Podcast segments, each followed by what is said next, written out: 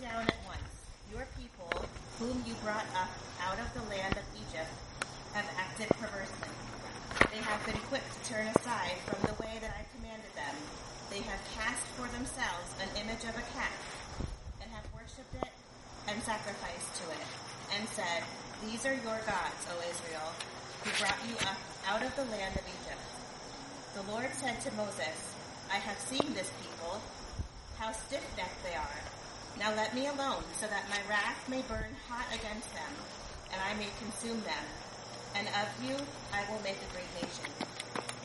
But Moses implored the Lord his God, and said, O Lord, why does your wrath burn hot against your people, whom you brought out of the land of Egypt with great power and with a mighty hand?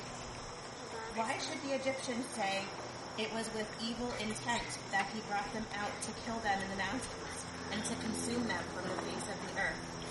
Turn from your fierce wrath, change your mind, and do not bring disaster on your people. Remember Abraham, Isaac, and Israel, your servants, how you swore to them by your own self, saying to them, I will multiply your descendants like the stars of heaven, and all this land that I have promised I will give to your descendants and they shall inherit it forever. And the Lord changed his mind about the disaster that he planned to bring on his people. Word of God, word of life. The second lesson is from the book, first book of Timothy, chapter 1, verses 12 through 17. I am grateful to Christ Jesus our Lord who has strengthened me because he judged me faithful and appointed me to his service even though I was formerly a blasphemer, a persecutor, and a man of violence. Received mercy because I had acted ignorantly and. And the grace of our Lord overflowed for me with the faith and love that are in Christ Jesus.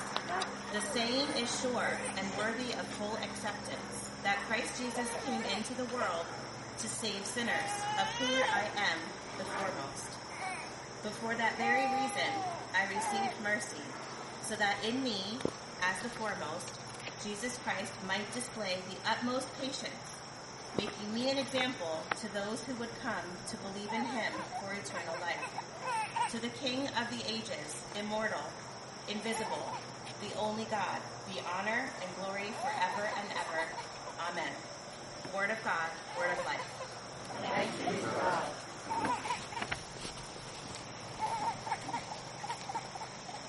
Please stand if you're able. Holy Gospel according to St. Luke, the 15th chapter, verses 1 through 10. Now all the tax collectors and sinners were coming to listen to Jesus. And the Pharisees and the scribes were grumbling and saying, This fellow welcomes sinners and eats with them. So he told them this parable. Which one of you, having a hundred sheep and losing one of them, does not leave the 99 in the wilderness and go after the one that is lost until he finds it?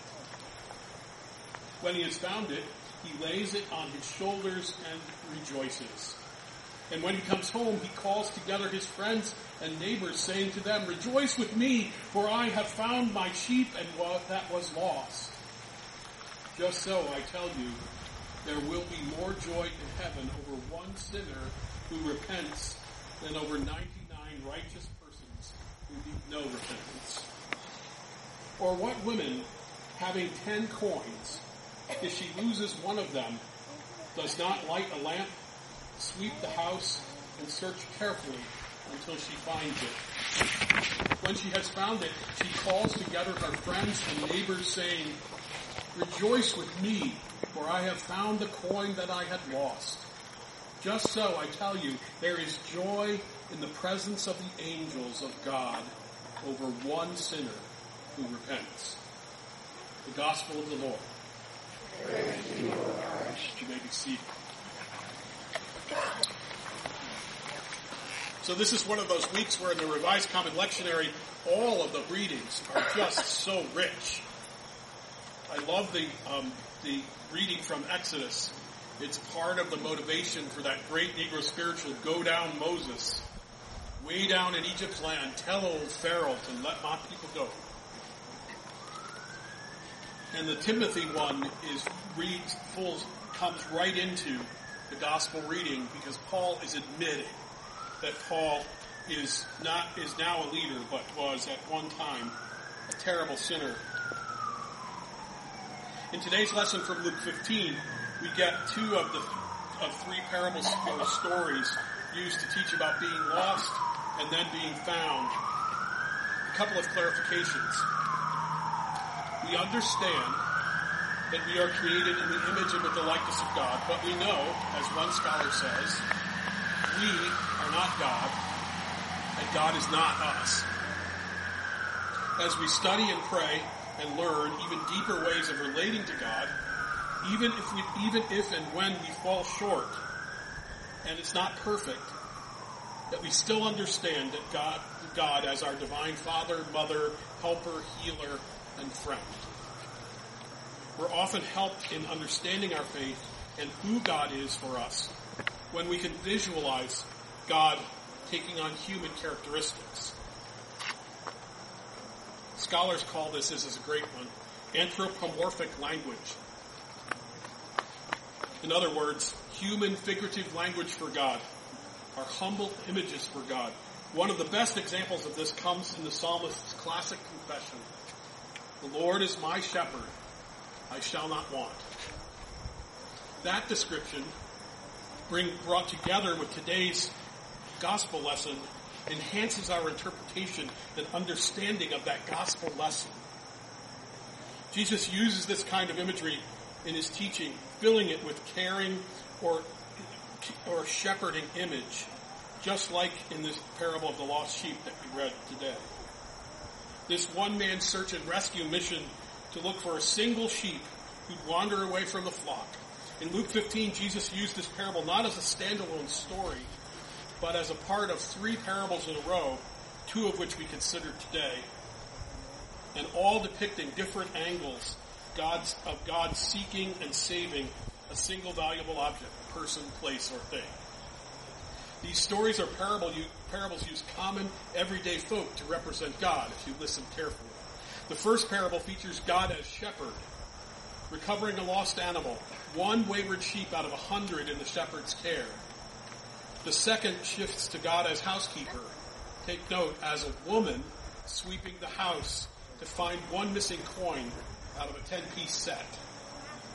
The third, most familiar, often called the prodigal son, may be better described as the return of the wayward son. We're going to save that third one for another time. This morning we'll concentrate on the first two.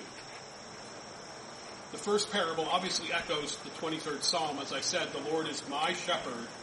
And as one commentator says, while setting that theme in a different key, well, what do I mean? In understanding Psalm 23, it stresses our divine shepherd's provision when it says, I shall want. And our divine shepherd's protection, reminding us, yea, though I walk through the valley of the shadow of death, my God is still with me. This ties in directly with Jesus' shepherd story this morning that highlights the Lord's restoration or reclamation as Jesus tells us of the shepherd who seeks out and saves the one lost sheep while the 99 waited. Then Jesus changes it up in the next parable, but with an interesting twist in, in gender and setting. A woman lights her lamp and continues sweeping the floors some people think all night long, listening for the noise of one coin she lost and couldn't afford to lose. The Lord is my sweeper woman. Here's the amazing way to think about. One commentator does this, uh, I love it. Listen together. Putting these two together. The Lord is my seeking shepherd and sweeper. I shall not be lost. The Lord is my seeking shepherd and sweeper I shall not be lost. So there you have the 23rd Psalm and, the, Luke 15 all mashed together. So we go from the Lord is my shepherd to the Lord my seeking shepherd. You know, Jesus looks for us and seeks us out whenever we are lost and we find him. And like the woman who sweeps and lights her lamp and looks for one simple lost coin, we understand that it was the least of the coins, the smallest amount of the small amount that the woman has. Yet she still spends hours and hours sweeping and looking because the one small coin, the insignificant coin, is still worth saving and important. The Lord is my seeking shepherd and sweeper. I shall not be lost. Please remember in both cases, after finding the one that is lost, one of a hundred sheep and one of ten simple coins, there is great celebration when one that is lost is found. Both of the parables end in a party. That's my kind of scripture. Now a story that comes from our Roman Catholic friends, because if you're not a former Roman, if you're not a Roman Catholic or a former Roman Catholic, you may have never heard the prayer. Here it comes. Tony, Tony, turn around. Something's lost that must be found. Maybe you, you've heard someone who lost their car keys, for example, pray that prayer. It's a prayer to St. Anthony of Padua, who is believed to be the patron saint of lost items. The 13th century holy man left a wealthy family to become a poor priest. The tradition of invoking St. Anthony's help in finding lost or stolen things traces back to a scene from St. Anthony's own life. As legend goes, Anthony had a book of Psalms that in his eyes was priceless. There was no printing press yet. Any book had great value. This was his book of Psalms, his prayer book. Besides, in the margins, he'd written all kinds of notes to use in training students in his Franciscan order of priests. A novice who had already grown tired of living a religious life decided to leave the community of the church.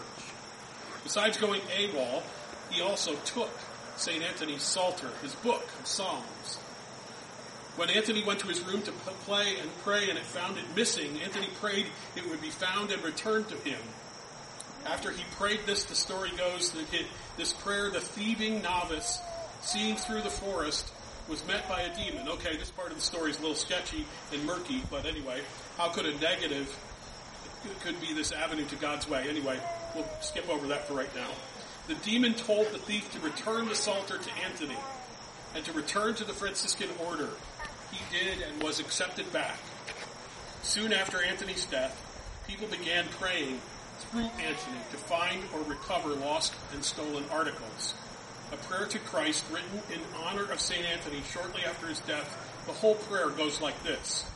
The sea obeys and fetters break, and shattered hopes limbs thou dost restore, while tre- treasures lost are found again, when young or old thine aid implore.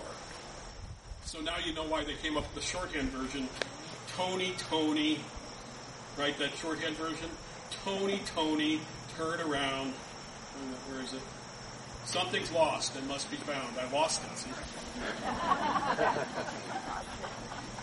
How do we apply this to the many items that have the many, many, many lost items, lost things?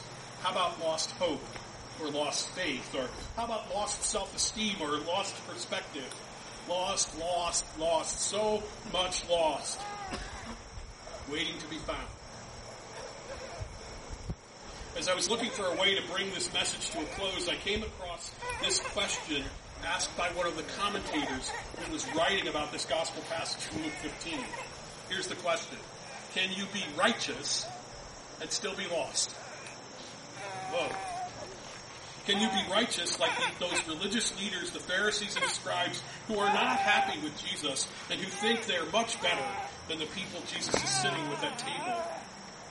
And even acknowledges and still be lost? Can, can you and I, because we came to church today and seem fine and all that, can we, can you, can I seem fine but also be lost? Righteous in the in most every defined way but still lost. Listen to the answer given by the commentary, the commentator who asked this question. Commentators always do that. They ask questions and then they answer them. He says, because here's the thing. The major differentiating category in these parables seems to be, for lack of a better word, lostness.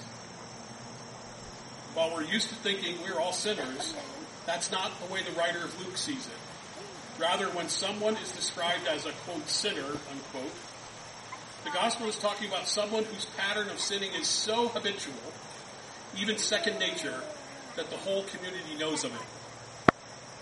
Take a little minute and think about it. You all know somebody who fits that category. But what happens when we do that? Well, that's another story. That's an easy one, right? Easy for most of us to understand who is a sinner because most of us think that sinner is someone else, not us. Couldn't be me. Continuing with the commentary, picking it up again. Similarly, by righteous, the gospel lesson doesn't mean those who are either perfect or self-righteous, but rather Jesus describes those who actually and actively try to live up to the expectations that God sets for all of us all of which means that Jesus is welcoming the local untouchables and ne'er-do-wells, the moral disgraces and public outcasts, welcoming, accepting, and befriending to the point of embarrassing those leaders and church people, you know, the righteous ones. So Paul is even, the, the, the apostle Paul is even in this category. Jesus welcomed him even though he persecuted all kinds of people in his former life. But, but don't get me wrong, these are decent folk, these decent folk are quite understandably concerned. In that context, Jesus tells some stories, but they're not, as soon becomes clear, stories about the difference between sinner and righteous. Rather, they're about things we lose. A sheep, a coin, and the joy we experience when we find these things again. This is where the kick comes in most of Jesus' parables you see have quite a bite or, or kick to them. Something that doesn't quite set right and keeps you thinking, wondering, wrestling with the story until you begin to wonder if you've understood it at all. In these stories, it's the reaction of the shepherd and the woman. Which one of you, Jesus begins each story, implying that their behavior is normal. But is it? In the first case, the shepherd searches for a lost sheep natural enough. We think as that as that as that's the shepherd's job to do that, to keep track of the sheep. But to do it, he puts 99 sheep at risk, leaving them in the wilderness with no protection or shelter to seek out one that was lost. And when he finds the sheep, he hustles all the rest of the sheep home and calls his friends and neighbors to join in his celebration. Normal? Ordinary? Hardly. In the second case, a woman who loses a tenth of her wealth. Think of the stock the stock market dropping 10% in your retirement account, going down 10% in one day, a tenth of her wealth. She lights her lamp and sweeps all night searching for the one little coin. Makes sense to me.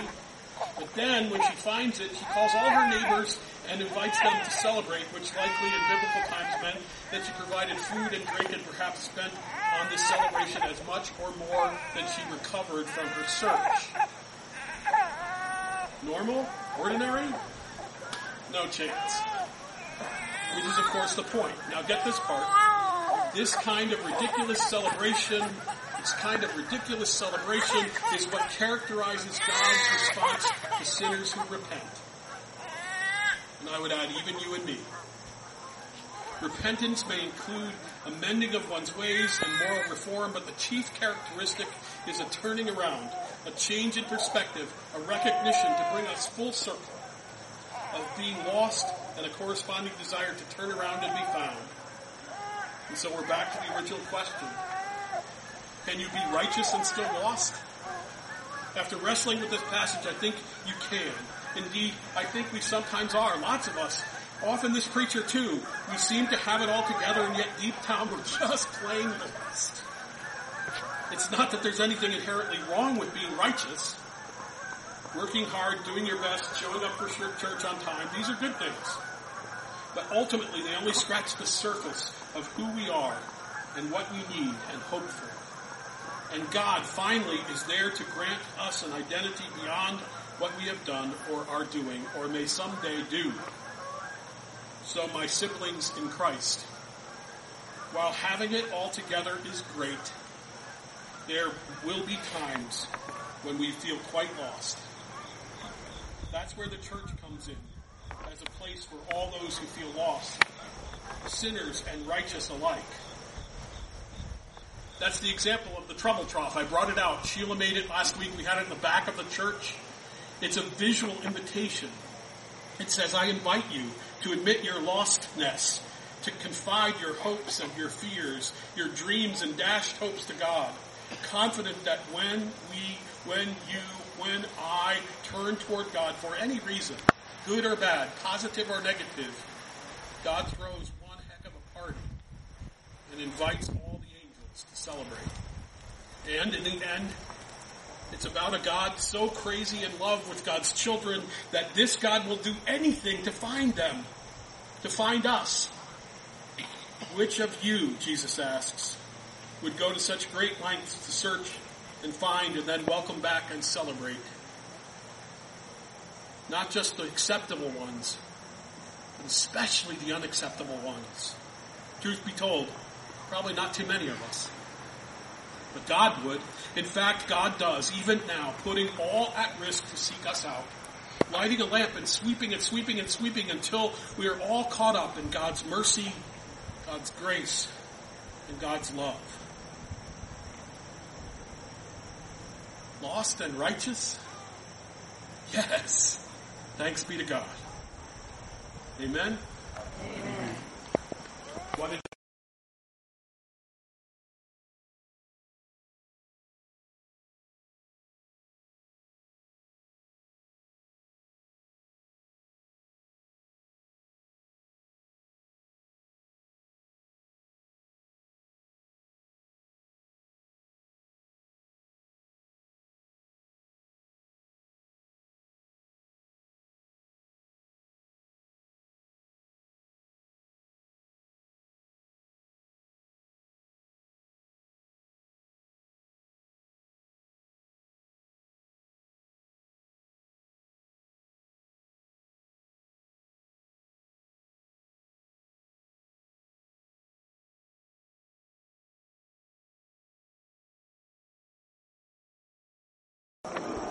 we are delighted to share.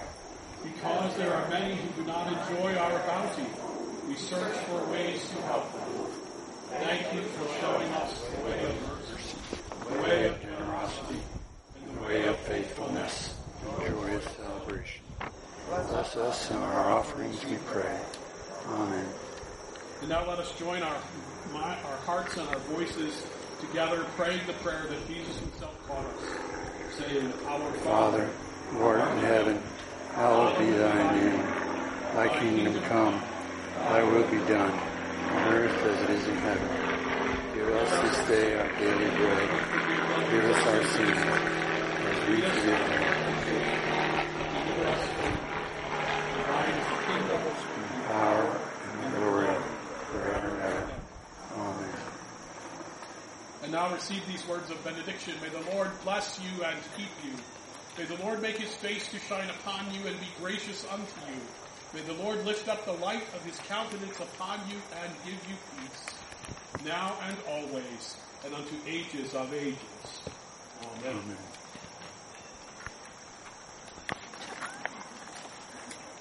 Go in peace. Proclaim the good news. Thanks be to God.